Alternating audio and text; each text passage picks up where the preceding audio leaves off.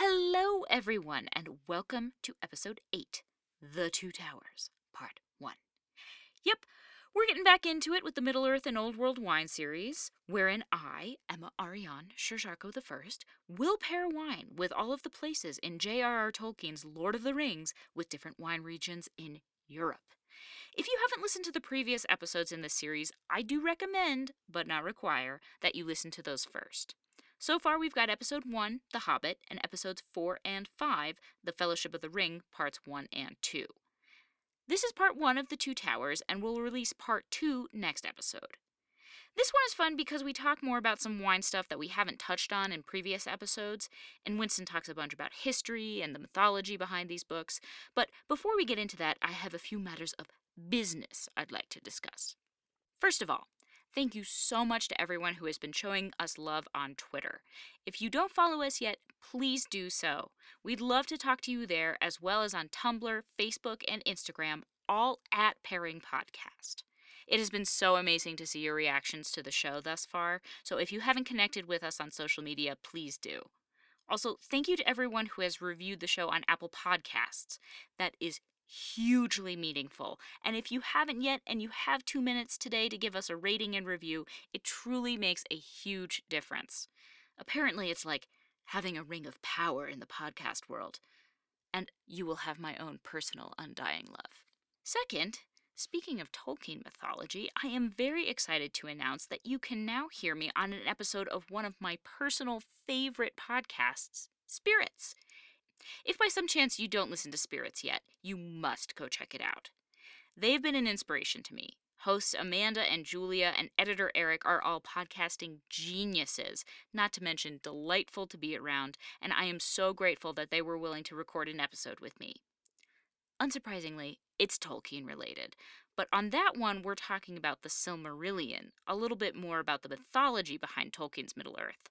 So, if you'd like to hear a little more about Tolkien and a little less about wine, please go listen to that episode. Follow them at Spirits Podcast on Twitter and all other social media. They are amazing. I love them. They always make my week better. Thank you so, so, so, so much. Third, we have some big, exciting news. We just launched a Patreon for the show.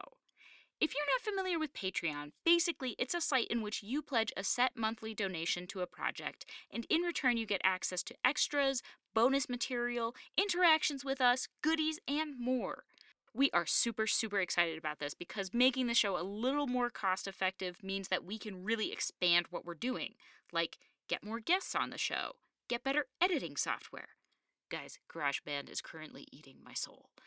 Additional microphones, you know, stuff like that.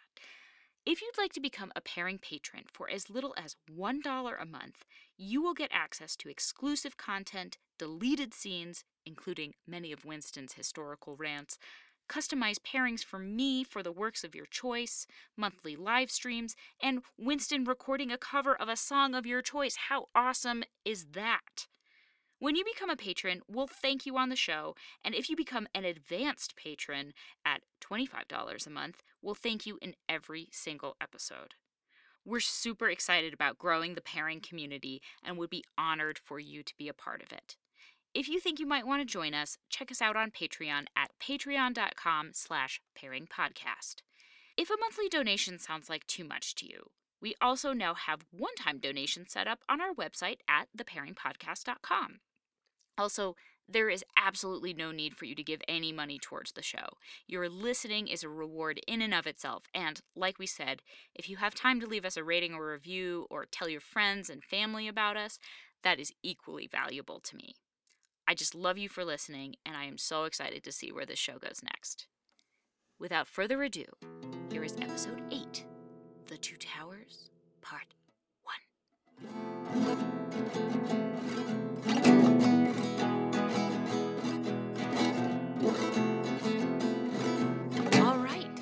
We're back.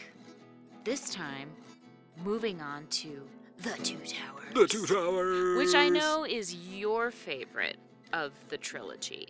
It's my least favorite of the trilogy, but I still love it. Why is it your least favorite? Uh, it, I think it's because it's. I, it, it's not so much that anything is wrong with the Two Towers as, like, the Fellowship of the Ring has such a you know, warm spot in my heart. And then The Return of the King is just fucking badass. So, um, I don't know. I think there's a lot of badass. also, in the Two Towers. also in the Viking. book, in the book, which is what we're theoretically talking about, Helm's Deep is nowhere near as extensive as they make it in the movie. Well, yeah, it's a big set piece. Yeah, yeah. So it becomes like the crucial conflict of the movie, where in the book it's like it's a chapter and it's a cool chapter, but it's it's more like Saruman and the and the conflict with Saruman is actually the the kind of pinnacle of the two towers, at least the first half of the two towers Mm, mm. and and obviously Gollum. And also I guess that's the thing. A lot of things that I think are really important to the Two Towers as a book happen in The Return of the King, the movie. Like Shelob's lair, Cirith Ungol, that all happens Yeah, in the Two Towers in the book. It's really weird that they chose to put the Shelob stuff in the. I in think it makes sense. I I think I think it makes sense how with how they did it. I guess so. They didn't want like a another huge thing to distract you after the big set piece action. Exactly. Anyway, so we're talking about the Two Towers, and so it's only appropriate to me that we're drinking Austrian wine. Skull.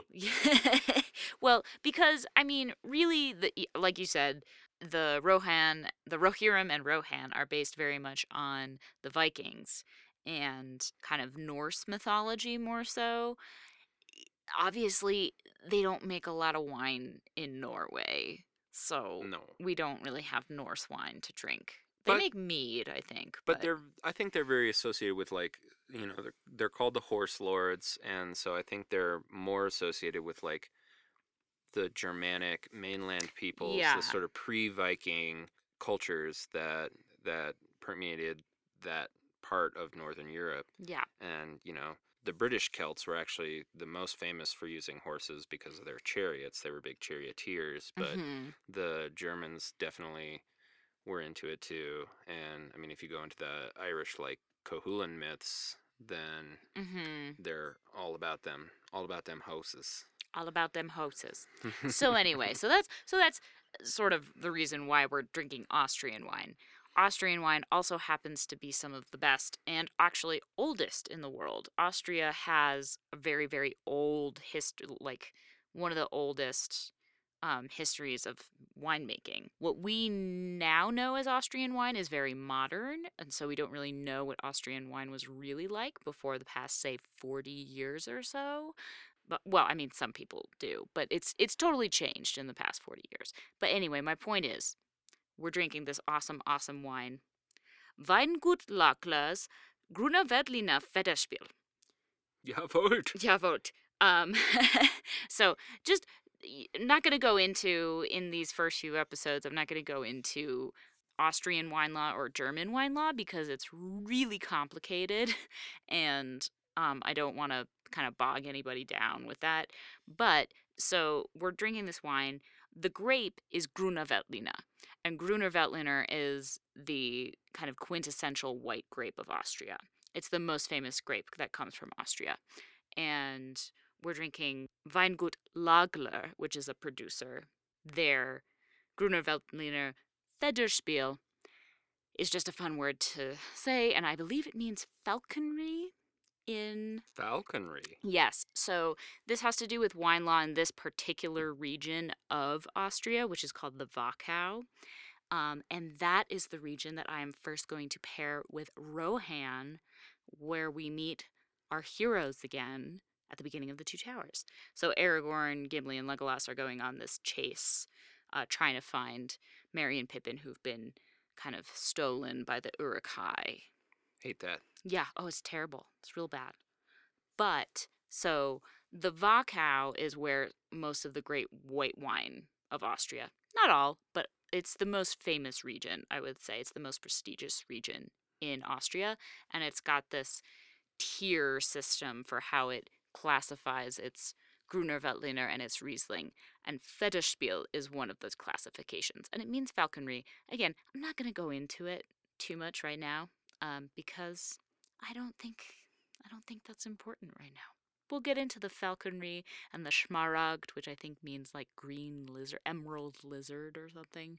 That's another. I Yeah, like that they have yeah. animal totems Oh, for yeah. their grapes. Austrian. Cool. Well, it's not for grapes. It's for. It has to do with um, sugar and must weight and ripeness of grapes and um, alcohol percentage and stuff like that. It's very interesting.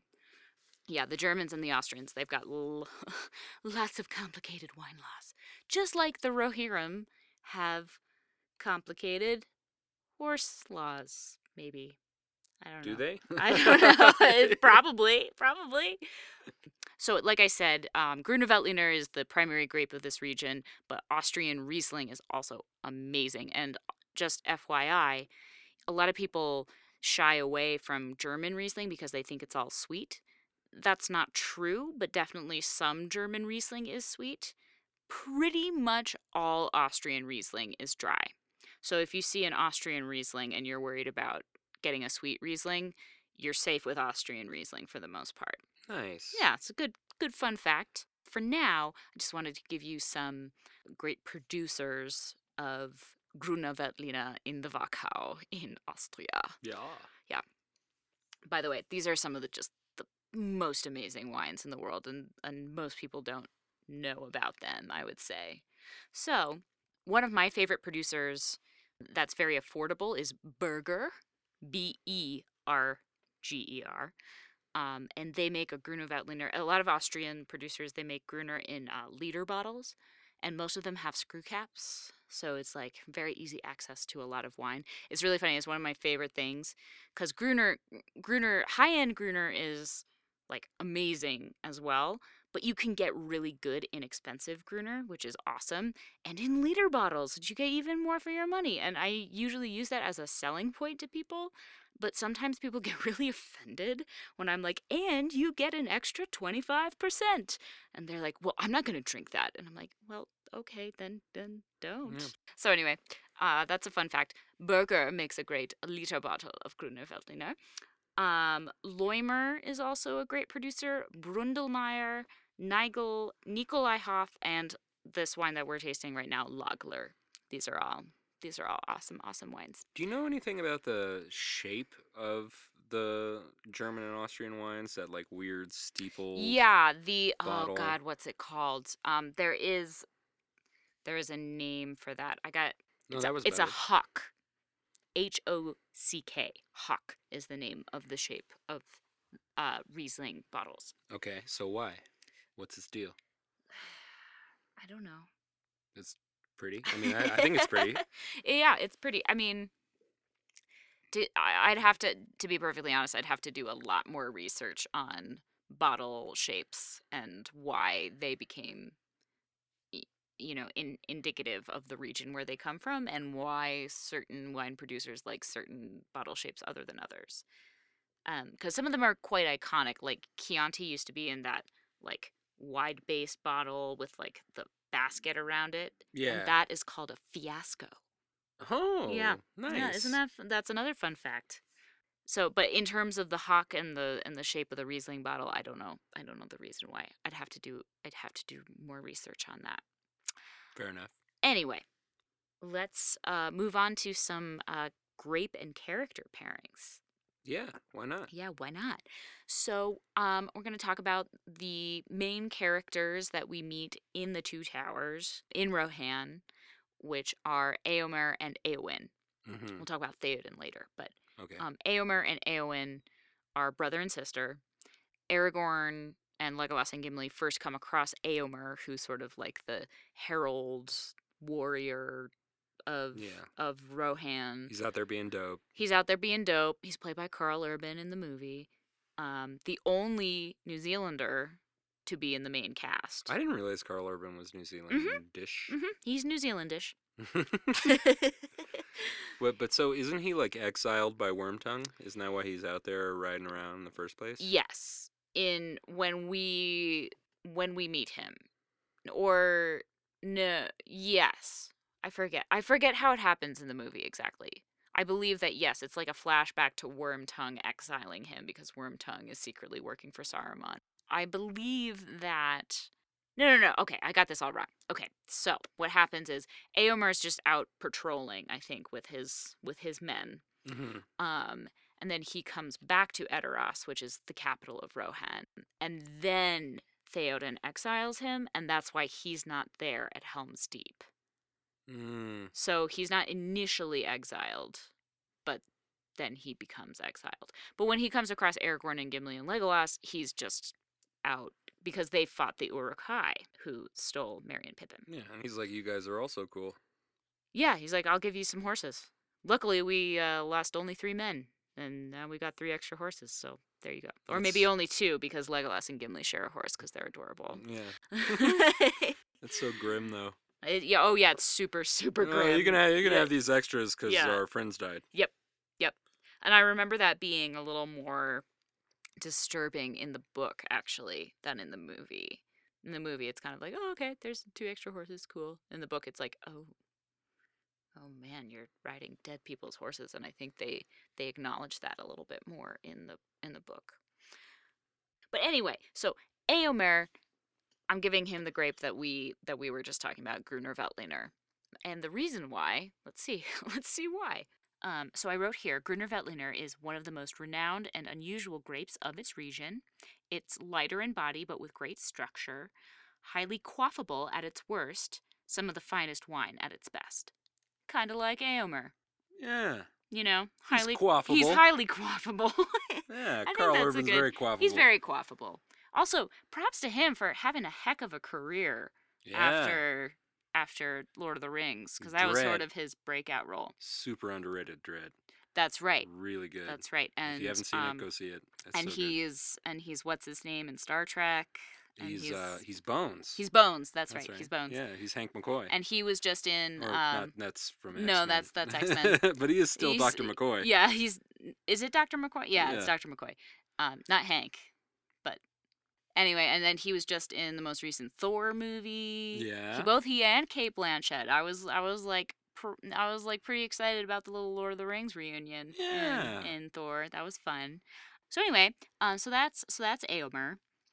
And next is Eowyn, who is perhaps the woman with the most agency in the whole trilogy. Yeah, she's like the only actual. She's like the only actually female character. Like Galadriel is a character, but she doesn't really do anything. Yeah. She's just kind of is there and is badass. Arwen is literally not there at all in the books. I mean, she's there for like five. She's mentioned. She's there for like five seconds, but she's not given any agency. But- Eowyn kills the Witch King Yeah, of Angmar. yeah, No she- spoilers. Yeah, she's she's pretty fucking badass. Yeah. I'm sorry. I am no man. Yeah. Pretty dope. Yeah, it's pretty Also, pretty awesome. way to kill an evil demon with a technicality. That's right. Yeah. I'm super into that. No man can kill me. No, I'm I'm not a man. Yeah. I'm not a man. So you would think you would think that the uh, rest of the people would uh, pick up on the fact, oh, Oh, maybe women should do more of the They- you know work around They're here. slow. They're Anyway. slow on the uptake. Anyway, so the grape that I'm giving Eowyn is the other unique grape to Austria, which is Blaufränkisch, which is one of my favorite grapes, not only to drink but also to say. Blaufränkisch. Blaufränkisch. Blaufränkisch. It's considered the greatest red wine of Austria. It's rich, spicy, earthy, and fruity, but not super tannic. So it's got really great depths of flavor to it.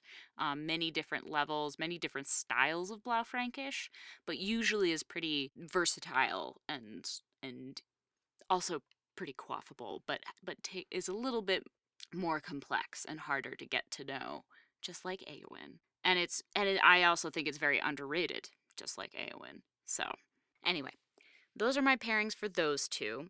I'm going to talk more about Blaufränkisch in just a little bit because we're going to go to the region where Blaufränkisch is mostly grown in just a little bit. Hang, hold on to your horses, because we're in Rohan. I see what you it. did there. Got it. I see what you did. Yeah, uh, that was a that was a joke. that was a pun. That was a good one. Thanks. Thanks. All right. So meanwhile, so the the fun part about the two towers is that min- this is where we suddenly get many different timelines that are going on simultaneously. So in the book, we begin with Aragorn, Gimli, and Legolas and what they have gone through. Then we switch over to Merry and Pippin, who were captured by the Uruk-hai. Boromir died trying to save them, but it he failed. They the Uruk-hai have been given orders not to kill the halflings because one of the halflings is bearing the ring of power. They don't know that, but but some but so that's why Merry and Pippin are not killed. Also featuring a scene in the movie where Andy Serkis plays like three different orcs and Uruk-hai at once. It's awesome.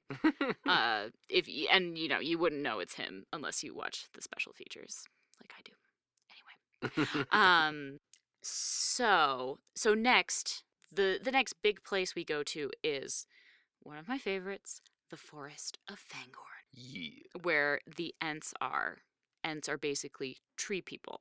There's a really great backstory to where the Ents came from, and basically, um, the there's like the smith god whose name is Aule. This is in Tolkien mythology. And so Aule is the one who created the dwarves, which is pretty cool.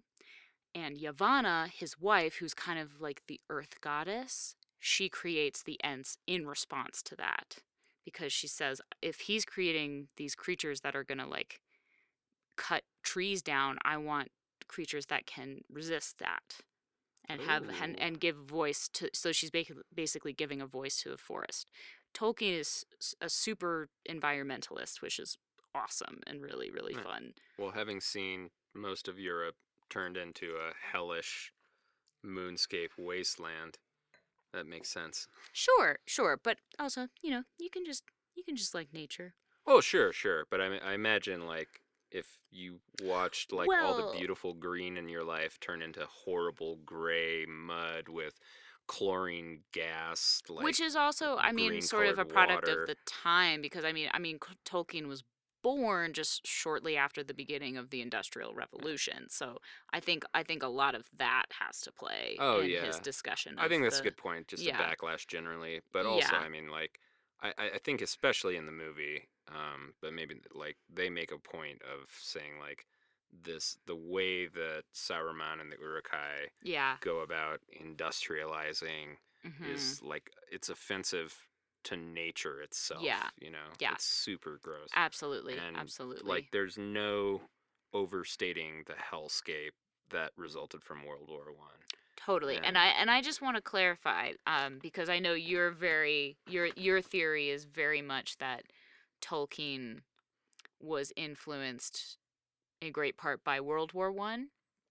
His response to that was he says, "Listen, nothing I wrote was an allegory for my experience in World War One, but was I ex- affected by the experience? Of course, every writer is, and so I'm sure I like he drew from that. Yeah. So I just wanted to clarify that because he um he says that in the foreword to the Lord of the Rings. Yeah, I'm not trying to say it's an allegory. I just think, Yeah. yeah, you can't you can't dismiss an experience that monumental from your no, life. no, absolutely. And I was I was actually I mean, this is not necessarily the discussion for right now, but but going into like Tolkien's whole experience, like he really almost died. Like and everyone in his infantry, I think I, I'm bad at uh, military terminology, but everyone else died, but he got sick, and so he got sent home, or he didn't fight because just because he got sick. Whoa, Yeah, that's crazy, right? I did not know that. Yeah, or at least that's that's what I read. It may or may not be true.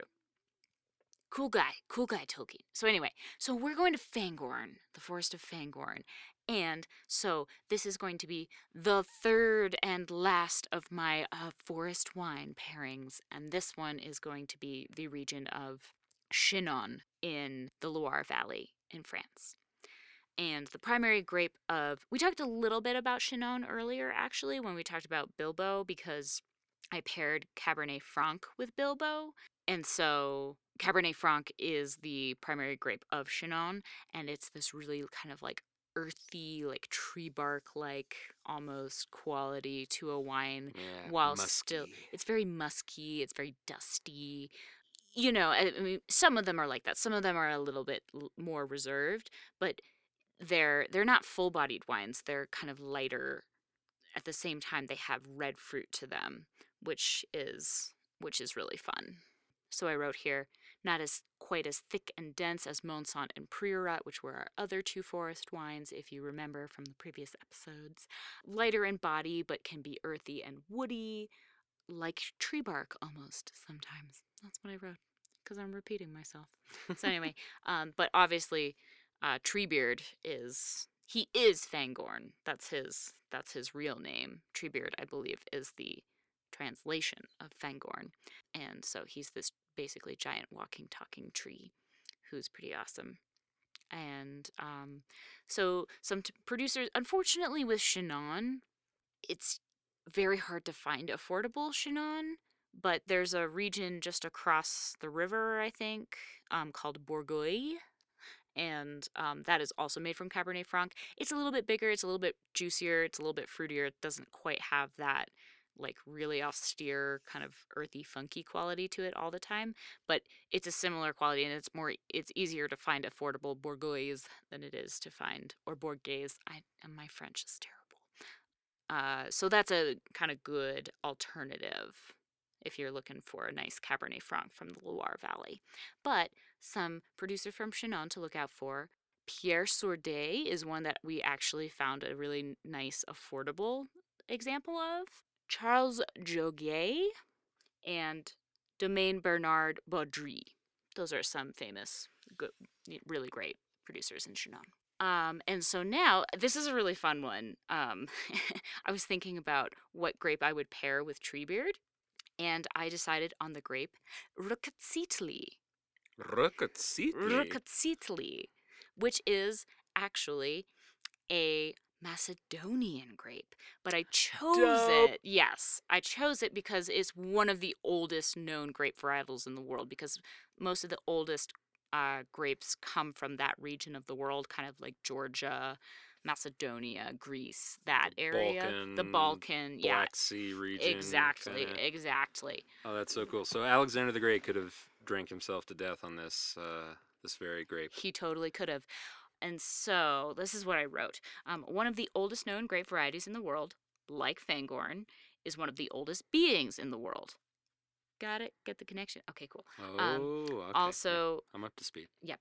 Also, oddly, it was one of the first weird, cool varietals that I became familiar with when I first started working in wine.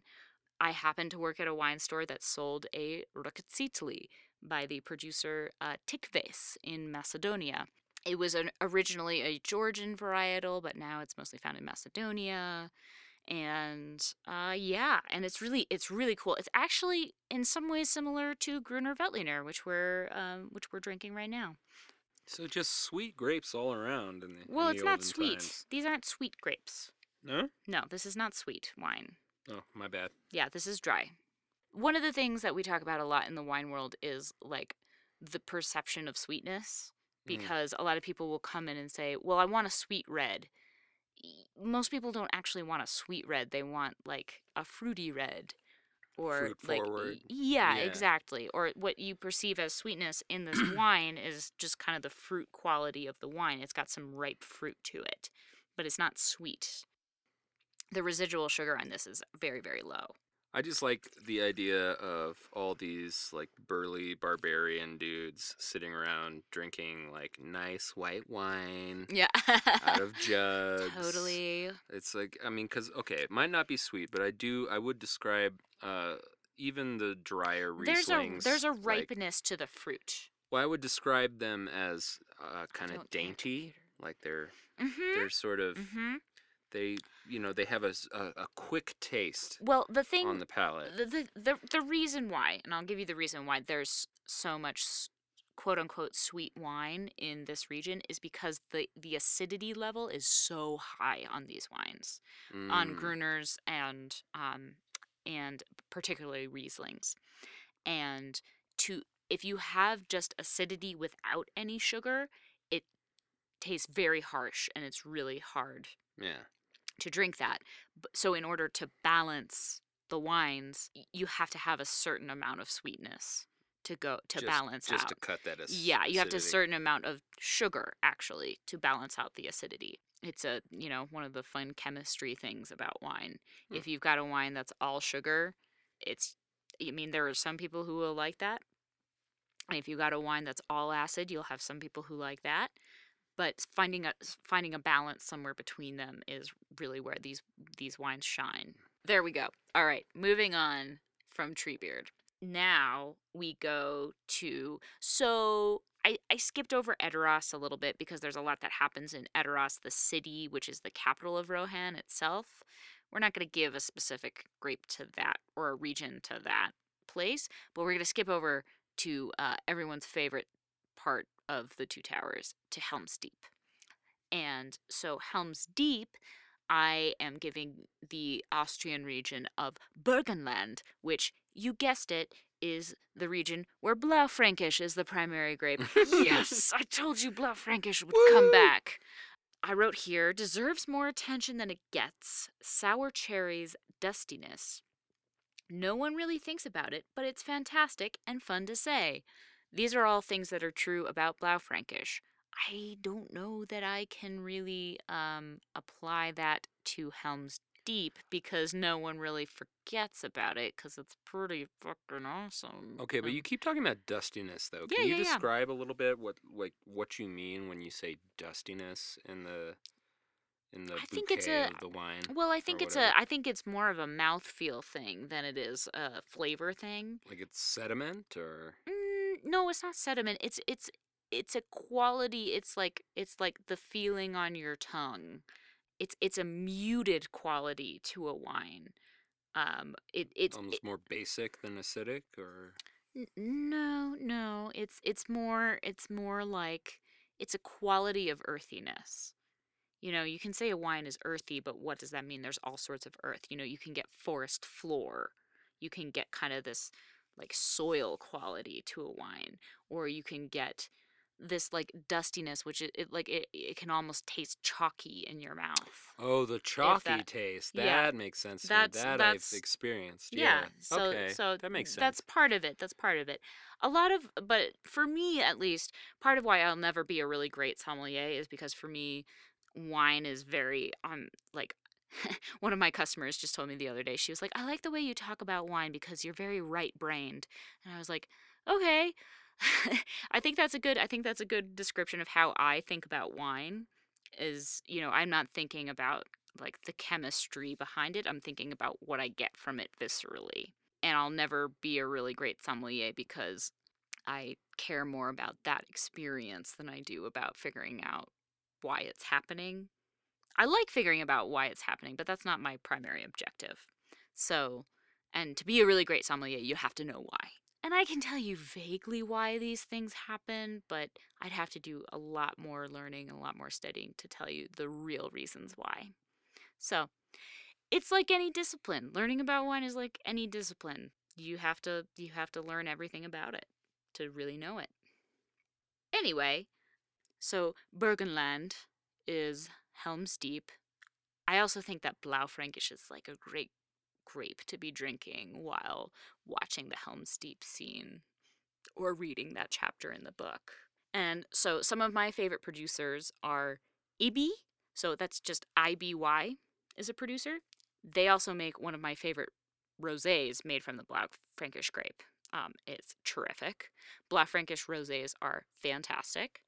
Um, Hans Nittnaus is one of my other favorite producers of Blaufränkisch, and Pittnauer. And specifically, there's this great there's this wine called Pitti, P I T T I, from Pittnauer, and it's got a little bird on it, and it's a blend of the grapes Blaufränkisch and Zweigelt, which is also really fun to say.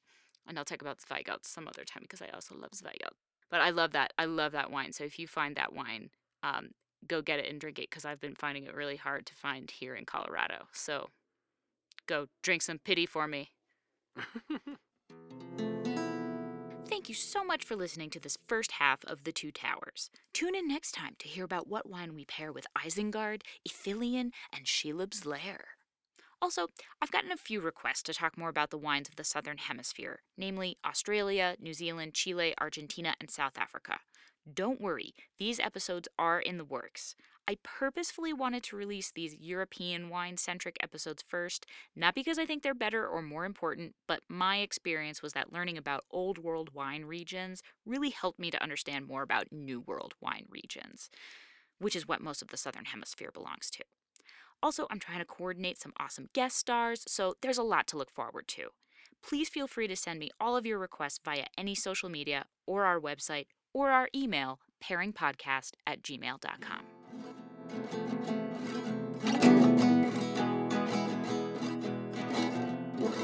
Pairing was created, produced, hosted, and edited by Emma Sherjarko, with music, audio recording, and co hosting by Winston Shaw, and logo artwork by Darcy Zimmerman and Katie Huey. If you'd like more information, links, and clarifications on what we talked about this episode, please check out the show notes and visit our blog on our website at thepairingpodcast.com.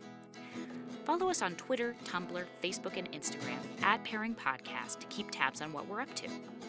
Come check us out on Patreon at patreon.com slash pairingpodcast, where you can pledge as little as $1 a month to get access to exclusive content, customized pairings from me, live streams, and more.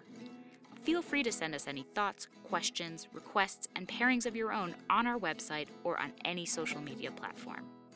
If you enjoyed the show, please consider leaving us a review on Apple Podcasts and sharing with your friends. Thank you so much for listening. Till next time, cheers.